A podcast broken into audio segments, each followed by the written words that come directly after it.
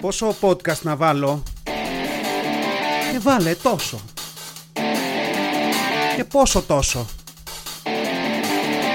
Βάλε τόσο όσο.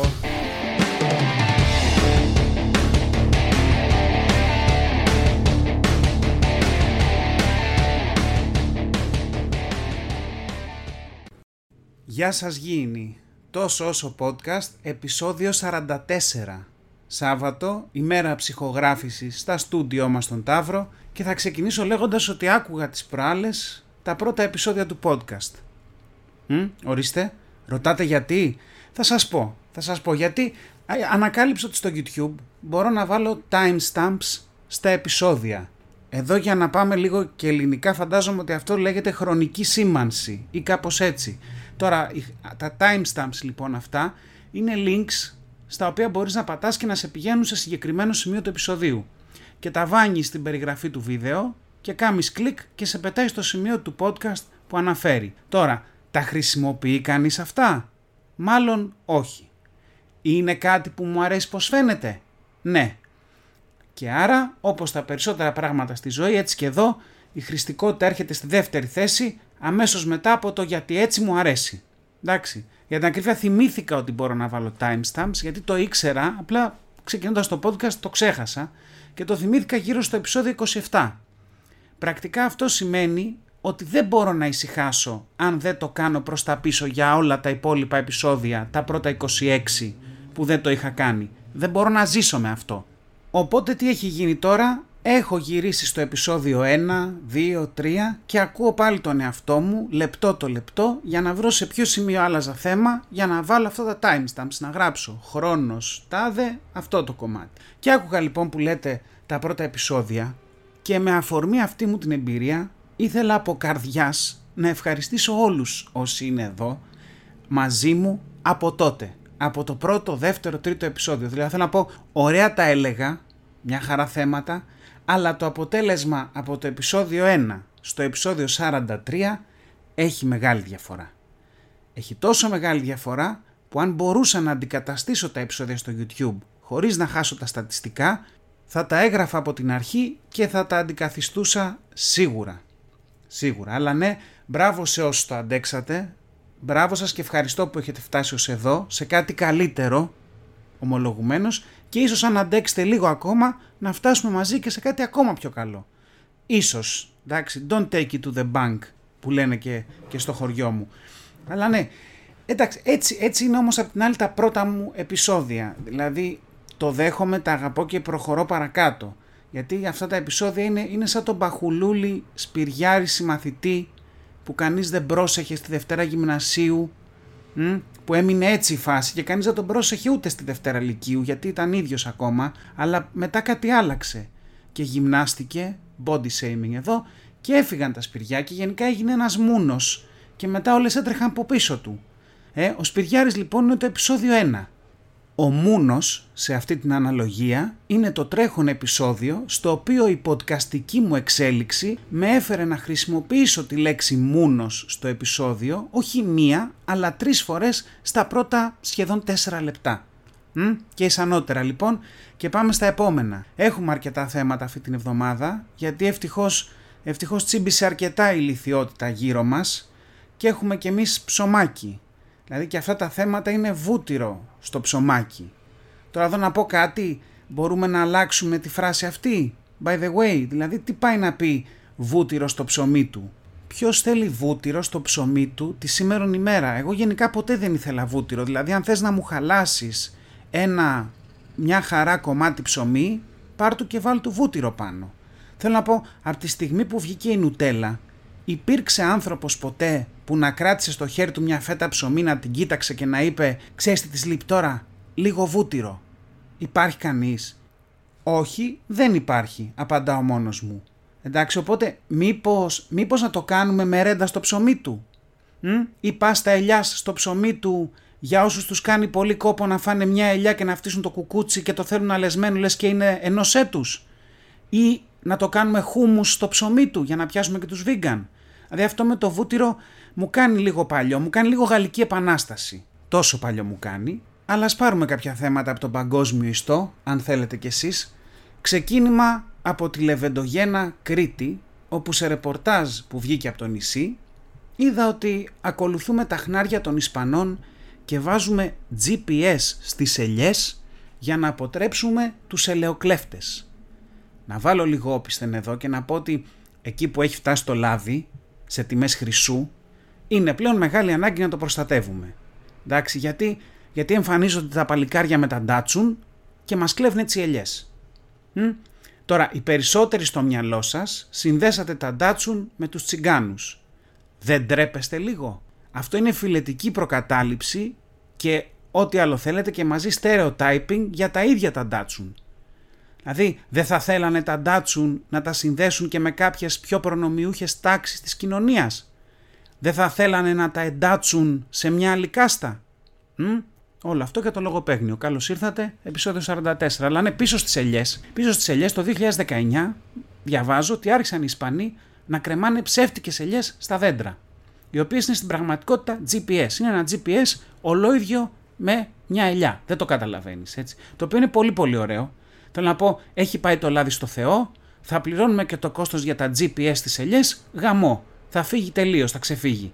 Και, και μετά σκεφτόμουν απ' την άλλη, είμαστε σίγουροι ότι το GPS δεν θα καταλήξει αυτούσιο μέσα στο λάδι μας; Ότι δεν θα περάσει στο ελαιοτριβείο να, να αλεθεί και να φτάσει σαν παρθένο ελαιόλαδο χαμηλής οξύτητας και υψηλής χωρικής ακρίβειας στο πιάτο μας; Είμαστε σίγουροι; Ή ας πούμε να φτάσει μέσα σε κανένα βάζο με ελιές; Έτσι ωραία που τα κάνουμε όλα και που τα ελέγχουμε, πολύ εύκολο να φτάσεις μέσα να βάζω με ελιές και να φτάσεις να το φας.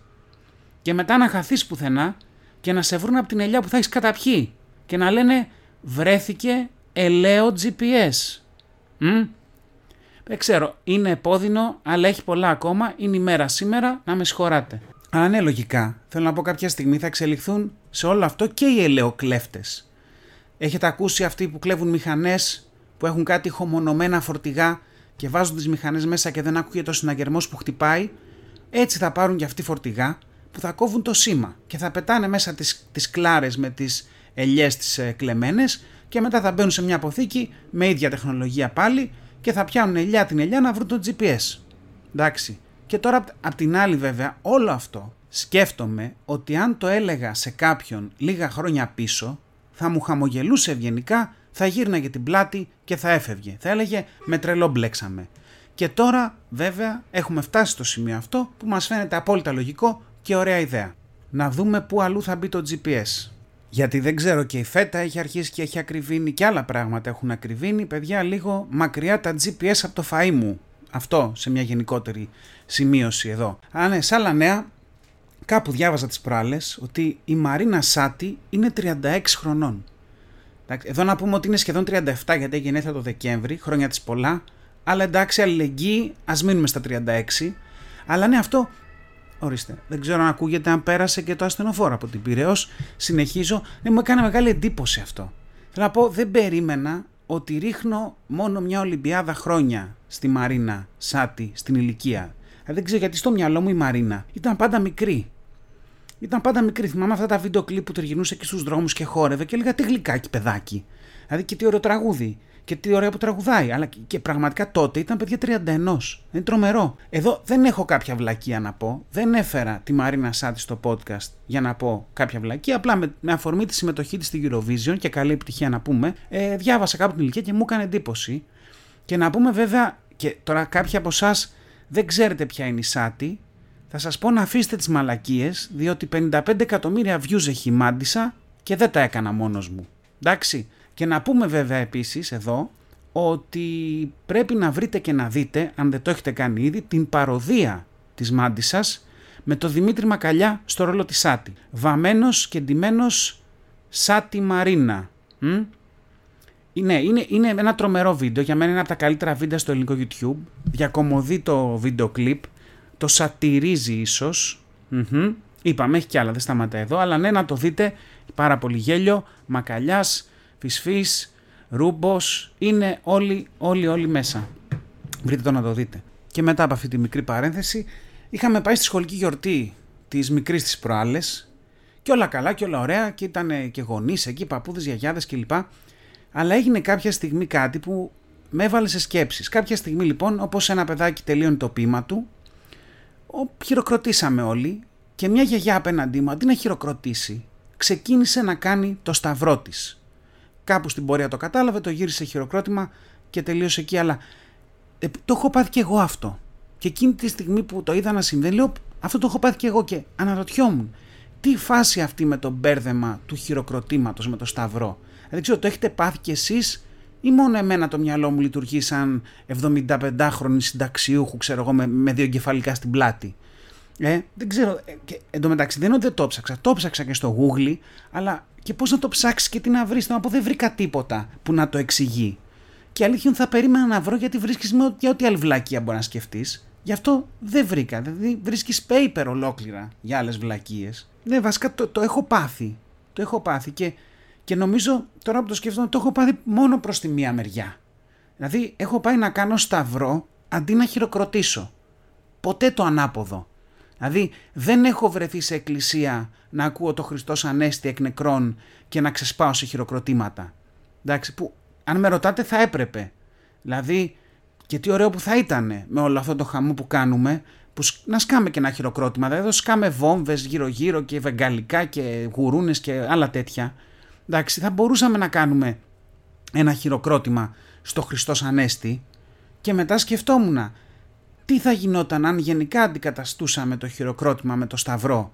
Το τραγούδι μετά θα έπρεπε να λέει «Κι αν μας αντέξει το σκηνή θα φανεί στο σταυροκόπημα». Μ; Και το λέει και η πρωτοψάλτη εντωμεταξύ. Είναι τέλειο αυτό. Κουμπώνει, δουλεύει όλο. Αλλά ναι, δεν ξέρω, μια που δεν βρήκα τίποτα εκεί έξω. Ή γράψτε ρε παιδιά στα σχόλια. Το παθαίνετε. Δηλαδή, αν το παθαίνετε κι εσείς, να μαζευτούμε ένα focus group να δούμε τι σκατά πάει λάθος με τους εγκεφάλους μας και να γράψουμε ένα paper. Δηλαδή, μπορεί να πάμε για κανένα Νόμπελ, γιατί θα χαρτογραφήσουμε, ξέρω εγώ, κάποια εγκεφαλική σύναψη που συνδέει την πίστη σε μια ανώτερη δύναμη με την πίστη στις τέχνες. Ή κάτι τέτοιο, δεν ξέρω. Ψηθείτε. Αλλά μια που μιλάμε για τέχνες, πάμε στην επόμενη είδηση που έρχεται φρέσκια και μοσχομυριστή από το διαδίκτυο κι αυτή. Διαβάζω λοιπόν, Μερακλής επισκέπτης ξαλάφρωσε λέει μέσα στο Μουσείο της Ακρόπολης πίσω από το άγαλμα της Αθηνάς Νίκης. Εδώ να πούμε ότι το, το, το έχω, την έχω χεσμένη την αρχαιότητα σαν φράση απέκτησε ένα νέο νόημα. Τώρα μπορεί να μην σας ακούγεται σαν μια φράση που λέμε γενικά, αλλά σας πληροφορώ ότι ακούγεται και μάλιστα πολύ στο ιστορικό αρχαιολογικό, στο τμήμα, ειδικά στην περίοδο της εξεταστικής. Τώρα εδώ να πω ότι αν είχα κοπέλα όσο ήμουν φοιτητής και κάποια μέρα του Σεπτέμβρη τη ζητούσα να κάνουμε σεξ και μου έλεγε όχι, ε, θα υπέθετα ότι είναι η περίοδος της εξεταστικής. Παύση εδώ. Είναι τελευταίο το υπόσχομαι, δεν θα πω άλλα τέτοια. Αλλά ναι, για να, να δούμε το άρθρο λίγο για τις λεπτομέρειες. Μεταξύ λοιπόν 9.30 το πρωί και 10 έγινε η φασούλα στο μουσείο και τα αποδεικτικά στοιχεία λέει τα ανακάλυψε επισκέπτης γιατί ο αρχαιοφύλακας ήταν σε διάλειμμα. Εδώ να πούμε δύο πράγματα. Το πρώτο είναι ότι το ρημάδι το μουσείο ανοίγει στις 9 το πρωί. Οπότε το διάλειμμα στις 9.30 είναι κομματάκι τραβηγμένο ακόμα και για δημόσιο υπάλληλο. Αλλά χέστηκε και ο υπάλληλος εδώ, εδώ που τα λέμε έτσι. Και απ' την άλλη αυτό το διάλειμμα με οδηγεί και στο να αναρωτηθώ μήπως ο αρχαιοφύλακας βρέθηκε σε κατάσταση Mayday και την έκανε αυτό στην κουτσουκέλα και μετά το έπαιξε ανήξερος ότι και καλά είχα βγει για τσιγαρό. Το έχουμε, το έχουμε τσεκάρει αυτό, δεν ξέρω. Δηλαδή, και βέβαια απ' την άλλη σκέφτομαι και σαν το χέστη και λέω τι πρέπει να πέρασε αυτός ο άνθρωπος, τι πρέπει να πέρασε για να φτάσει σε αυτό το σημείο; Δηλαδή, θέλω να πω, έχεις έρθει Αθήνα, έχεις νοικιάσει το Airbnb σου κύριος και σηκώνεσαι το πρωί της Κυριακής και βλέπεις κάτι σοκολάτε στο ψυγείο προσφορά του ενοικιαζόμενου. Και λες, θα φάω μία. Έλα που ο τύπος έχει συνδέσει το ψυγείο με τον αυτόματο διακόπτη που κλείνει το ρεύμα κάθε φορά που φεύγεις από το δωμάτιο και αυτή η σοκολάτα έχει ξεπαγώσει και ξαναπαγώσει 150 φορές μέχρι να τη φάει το ανυποψία θύμα μ; και την τρώει και μετά πίνει και ένα εσπρεσάκι και τρώει και ένα πρωινό και φτάνει στο μουσείο και είναι σαν ορολογιακή βόμβα. Δηλαδή σχεδόν να ακούει το τικ-τακ μες στο κεφάλι του. Δηλαδή και για μια στιγμή φαντάζομαι θα σκέφτηκε ότι θα τη βγάλει την ξενάγηση. Αλλά να που έχουν κλείσει μερακλή ξεναγό και τους έχει αραδιάσει όλη την ιστορία του Ηροδότου και δεν λέει να τελειώσει, ε και κάποια στιγμή έρχεται το μη περαιτέρω. και το κοντινότερο σε μια ανακούφιση είναι η κάλυψη που προσφέρει το άγαλμα της Αθηνάς νίκης. Ε, και νικήκαμεν που χεστήκαμεν, δηλαδή τα υπόλοιπα είναι ιστορία. Αρχαία ιστορία για την ακρίβεια. Αλλά δεν ξέρω, δηλαδή απ' την άλλη, επειδή πολλά ακούμε, σκέφτομαι μήπως όλο αυτό ήταν ένα bucket list item. Δηλαδή μήπως αυτός ο άνθρωπος έχει βάλει σκοπό της ζωής του να χέσει στα πιο απίθανα σημεία. Και εντάξει τώρα όπως και να το κάνεις, το Μουσείο της Ακρόπολης είναι ένα μαγικό σημείο για να το κάνεις αυτό. Όχι βέβαια όσο ίδια η Ακρόπολη, εντάξει, αλλά εκεί ίσως, ίσως να μιλάμε για άλλο βαθμό δυσκολίας. Δηλαδή είναι ο Ιερός Βράχος, είναι πολύ ανοιχτά, δεν ξέρω. Τώρα απ' την άλλη ίσως να μπορούσε κανείς στο Ερέχθιο να πάει να χωθεί εκεί με τις Καριάτιδες. Δηλαδή έχει φύγει και η μία στην Αγγλία, χεσμένες τις έχει τις αδερφές της, οπότε έχουν συνηθίσει, ε, δεν ξέρω, πραγματικά αν το έχει βάλει κάποιο σκοπό, φαντάζομαι δεν θα αργήσει να σκάσει μια είδηση και από αλλού. Στο Stonehenge για παράδειγμα για τέτοιο συμβάν ή σε κάμια πυραμίδα στην Αίγυπτο. Γιατί έχει και γωνίες εκεί, κρύβεσαι πιο εύκολα και στο τέλος τα καλύπτεις και με την άμμο σαγατή. Μ; Δεν ξέρω, πρέπει να το, πρέπει να το δούμε αυτό. Ή να, και πρέπει να κοιτάξουμε επίσης, γιατί μπορεί να είναι κάποιο challenge καινούριο στο TikTok, κάμια καινούρια βλακεία. Γιατί να πάμε στα απλά πρώτα, εκεί που την περιμένεις τη μαλακία να σκάσει σχεδόν σίγουρα. Μην, μη σκεφτόμαστε πολύπλοκα, μην είναι κανένα νέο challenge, δεν ξέρω. Αλλά τι να πω γενικά, τις προάλλες ο Ρουμάνος μας έπαιρνε τις πέτρες από την Ακρόπολη. Τώρα ο άλλος έκανε το μουσείο αποχωρητήριο. Γενικά, δηλαδή γενικά είμαστε μια ωραία ατμόσφαιρα. Και μέσα σε αυτή την ωραία ατμόσφαιρα διαβάζω είδηση. Σοκ στο Ηράκλειο, ανώμαλος κοιτούσε την προπόνηση παιδιών σε κολυμβητήριο και αυνανιζόταν. Σοκαριστικό ήταν το θέμα που αντίξει μια γυναίκα στο Ηράκλειο όταν πήγε το παιδί της σε κολυμβητήριο της πόλης χθες το απόγευμα. 20 διάχρονη, ενώ βρισκόταν στην κερκίδα και έβλεπε την τριών ετών κόρη της, είδε έξω από τις εγκαταστάσεις του κολυμβητηρίου ένα σταθμευμένο αυτοκίνητο να παρακολουθεί την πισίνα. Και βλέποντας πιο προσεκτικά, κατάλαβε η 22χρονη ότι ο άνδρας που καθόταν στο τιμόνι είχε κατεβάσει το παντελόνι του και αυνανιζόταν. Πάτε καθόλου καλά. Τι έχει γίνει; Εν τω μεταξύ πήρε αυτοί τους υπεύθυνους και λέει εκείνοι με τη σειρά τους πήραν την αστυνομία, ο ίδιος το κατάλαβε, σου λέει γίνει μαλακία και απομακρύνθηκε από το χώρο. Ωστόσο λέει ταυτοποιήθηκε η ταυτότητά του. Και σκέφτομαι, μα και βέβαια γιατί στην επαρχία είναι πιο εύκολο να τον ξέρεις τον ανώμαλο. Δηλαδή τις περισσότερες φορές τους ξέρουν τους ανώμαλους ή έχουν έστω μια υποψία. Τώρα κάνουν κάτι γι' αυτό; Κάποιες φορές ναι. Κάποιες φορές μπορεί για κάποιους οι ανώμαλοι να είναι μέρος του αστικού τοπίου. Δηλαδή να είναι σε φάση, ποιος αυτός το άσπρο το γιώτα. Ναι, καλέ, ο κ. είναι. Τι, το, το παίζει. Όχι, μη φοβάστε. Άκακος είναι. Ναι, ναι, δεν βγαίνει από τα μάξι. Τώρα τον παίξεις και θα φύγεις σε λίγο. Δηλαδή, Κάπως έτσι. Τώρα, εδώ να πω ότι δεν χωράει αστείο σε τέτοια περιστατικά ή σε τέτοια περιστητικά. Να ορίστε, χωρούσε ένα κακό αστείο, αλλά ναι, είναι, είναι απαράδεκτο, αλλά απ' την άλλη πρέπει να μιλάμε για τον ελέφαντα στο δωμάτιο. Και εδώ για το, να μιλάμε για τον κύριο με το πουλί στο χέρι στο δωμάτιο. Δηλαδή, το σκέφτηκα πολύ αν είναι θέμα για το podcast και στο τέλος είπα ότι είναι. Γιατί θέλει προσοχή και ενημέρωση σε όλα αυτά και ενημέρωση κυρίως στα παιδιά για τέτοιες συμπεριφορές. Και όντας γονιός, προφανώς και τέτοιες ειδήσεις χτυπάνε νεύρο και τα νεύρα μου ταυτόχρονα. Δηλαδή και με ενοχλούν πάρα πολύ. Και σίγουρα ως άντρα δεν έχω συνηθίσει να με κοιτάει κάποιος στο δρόμο και να τον παίζει. Σίγουρα. Παρ' όλα αυτά, αν προσπαθήσω έστω και λίγο να βάλω τον εαυτό μου σε αυτή τη θέση, για αυτό το ρημάδι το έμπαθη, είναι πολύ άβολο σαν σκέψη. Έτσι, πόσο μάλλον να σου συμβαίνει κιόλας, γιατί εκτός των άλλων οι άντρες έχουμε συνηθίσει να είμαστε το υποκείμενο της μαλακίας και όχι το αντικείμενο της μαλακίας, αν με εννοείτε. Αλλά ναι, πρέπει να μιλάμε για αυτά, γιατί κάποιοι άλλοι έχουν το θράσος να τα κάνουν. Και έτσι πρέπει και εμείς να έχουμε το θάρρος να μιλάμε για αυτά και όχι να ανοίγουμε το στόμα σοκαρισμένοι και να σταματάμε όποια κουβέντα στο, στο κοίτα τον ανώμαλο ας πούμε τι κάνει. Εντάξει. Αλλά δεν ξέρω, ναι, σε, σε, μια γέφυρα ίσως με την προηγούμενη είδηση να το δούμε λίγο αυτό με τις, με τις πάσης φύσεως σωματικές ανάγκες και ό,τι παράγεται από το ανθρώπινο σώμα και τους δημόσιους χώρους. Δηλαδή να πω και κάτι και να το κλείσουμε εδώ. Θα προτιμούσα να ζω σε μια ανάποδη χώρα σε μια χώρα όπου κάποιος μπορεί να πάει στο Μουσείο της Ακρόπολης και να τον παίξει μπροστά από το άγαλμα της Αθηνάς Νίκης και την ίδια στιγμή κάποιος στο Ηράκλειο θα χέσει μπροστά από ένα κολυμβητήριο. Δηλαδή από παιδεραστή και άνιωθο καλύτερα ένας καυλωμένος με την τέχνη και ένας που του φέρνει κόψιμο η μυρωδιά του χλωρίου ξέρω εγώ. Μ; Καλύτερα. Τώρα, για να πάμε σε ένα λιγότερο αειδιαστικό νέο και νομίζω με αυτό να κλείσουμε και τη σημερινή περιπλάνηση στην παράνοια ε, διαβάζω για ένα beach bar στο Καβούρι το οποίο είχε εγκαταστήσει λέει κουμπί πανικού. Τώρα το άρθρο λέει ότι πρόκειται για το γνωστό beach bar στο Καβούρι δεν ξέρω καν ποιο είναι να με συγχωρήσει ο ιδιοκτήτης, το οποίο λέει, στο οποίο είχε επιβληθεί στο παρελθόν διήμερο λουκέτο επειδή δεν είχε κόψει αποδείξεις. Οι ελεγκτές λοιπόν γύρισαν για δεύτερο έλεγχο και τι βρήκαν αυτή τη φορά. Βρήκαν ότι η επιχείρηση είχε εγκαταστήσει το γνωστό στην πιάτσα κουμπί πανικού. Αυτό λοιπόν, για όσους δεν είστε της πιάτσας, πρόκειται για ένα λογισμικό το οποίο εγκαθίσταται στον φορολογικό μηχανισμό και ενεργοποιείται με το πάτημα ενός κουμπιού ακόμα και από κινητό τηλέφωνο. Τι κάνει αυτό το κουμπί λοιπόν όταν το πατάς, δίνει εντολή στην ταμιακή να εκδώσει μέσα σε λίγα δευτερόλεπτα το σύνολο των αποδείξεων που δεν έχουν κοπεί μέσα στην ημέρα.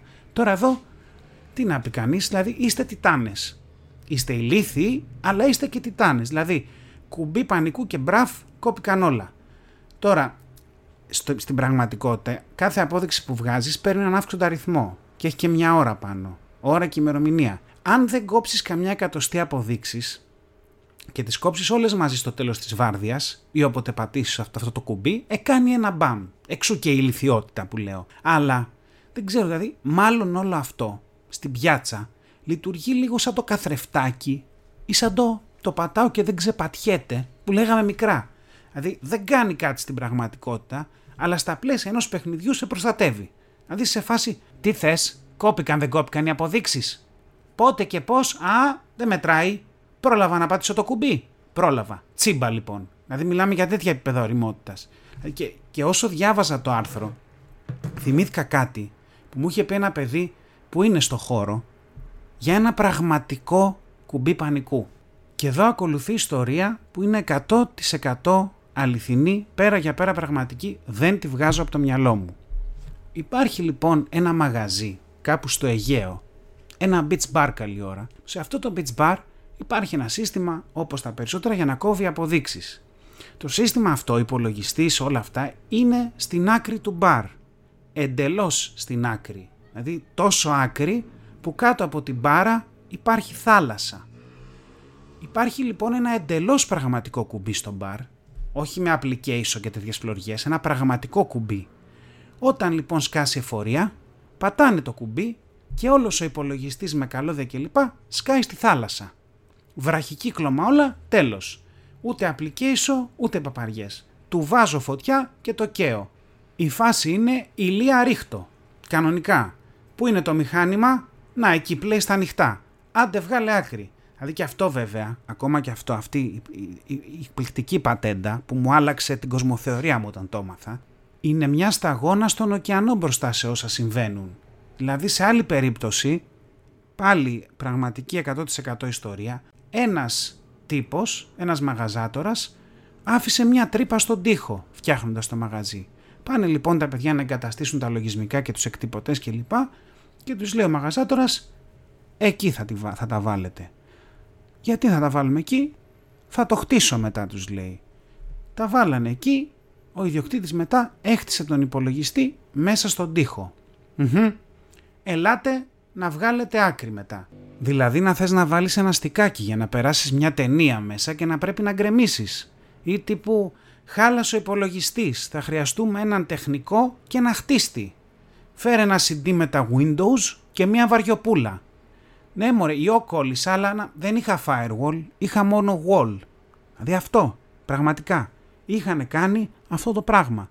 Και άλλα πόσα για να αποφεύγουν την εφορία και τους ελέγχους. Οπότε, εντάξει, συμπαθητική είδηση που μας έρχεται από το γνωστό beach bar στο Καβούρι, αλλά παιδιά είστε πολύ μικροί ακόμα, έχετε πολλά ψωμιά να, να φάτε για να φτάσετε του Αιγαίου τα blues εκεί με τους άλλους που, που πετάνε τα μηχανήματα στη θάλασσα α, άμα τη εμφανίσει εφοριακού. Δηλαδή πατάει ο εφοριακός με το δίχαλο στην άκρη της παραλίας, να κατεβαίνει από τα μάξι και πέφτει το ρεύμα σε όλο το νησί από το βραχικύκλωμα, έτσι. Κάπως έτσι δουλεύει αυτή η φάση. Τι να πω, δεν ξέρω και μη χειρότερα. Τόσο όσο podcast, επεισόδιο 44. Νεράκι, δεν ξέρω, εμένα μου φάνηκε πολύ γρήγορα αυτό το επεισόδιο, ίσως είχε πολλές ειδήσεις και πολύ πράγμα. Μιλήσαμε για πολλά, τα είπαμε για τον ψυχαναγκασμό μου με τα timestamps, είπαμε για βούτυρα ψωμιά, είπαμε για τις ελιές, για τις ελιές και τα GPS, για το σταυρό αντί χειροκροτήματος και το χειροκρότημα αντί σταυροκοπήματος, είπαμε για τους τουρίστες που αγαπάνε να αφήνουν ένα κομμάτι τους πίσω φεύγοντας στο Μουσείο της Ακρόπολης, συγγνώμη για την αηδία εκεί, να ζητήσω τώρα που είναι αργά, ε, και είπαμε γενικά και για αυτές τις ειδισούλες τις περίεργες από το Ηράκλειο και αυτή την είδηση με το φορολογικό μηχανισμό. Αυτά ήταν για σήμερα. Τόσο όσο podcast, επεισόδιο 44.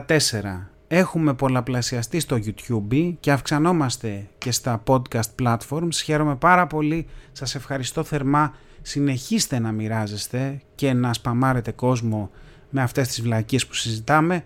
Μέχρι την επόμενη εβδομάδα να περνάτε όπως θέλετε και να είστε καλά. Φιλιά! Ήταν ένα podcast τόσο όσο.